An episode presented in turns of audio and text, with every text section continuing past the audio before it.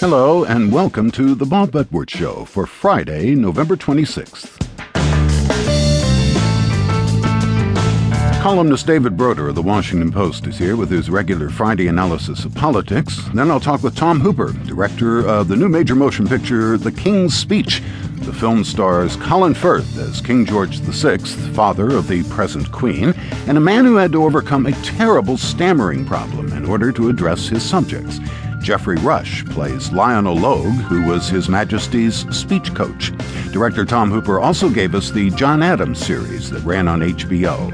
And later in the hour, another essay in the series This I Believe, this one by Milwaukee attorney Shannon Lee Denney, who believes in cooking.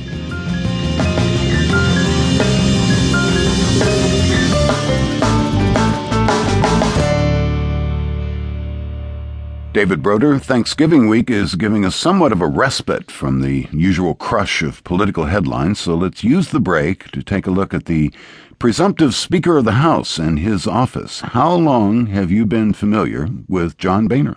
Well, I met him when he came to the Congress uh, 15 years or so ago, and uh, uh, I've covered him uh, intermittently, uh, most intensely during the time that he was the chairman of the Education Committee in the House and uh, helped write, played a key role in writing President Bush's uh, No Child Left Behind Act.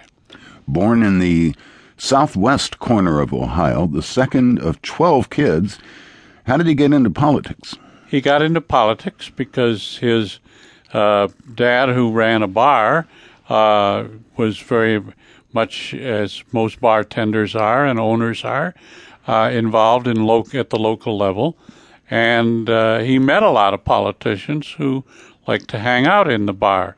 So when the time came along for him to decide what he wanted to do, one of the options was let's go to the House of Representatives here in Ohio.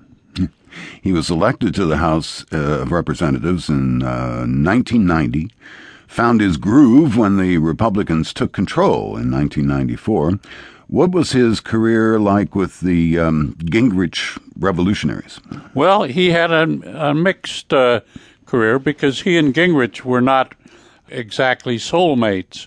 Uh, he was part of a group of uh, very young uh, members who uh, were unhappy with what they thought was much too much centralized, top down control of the Republicans from Gingrich and his allies.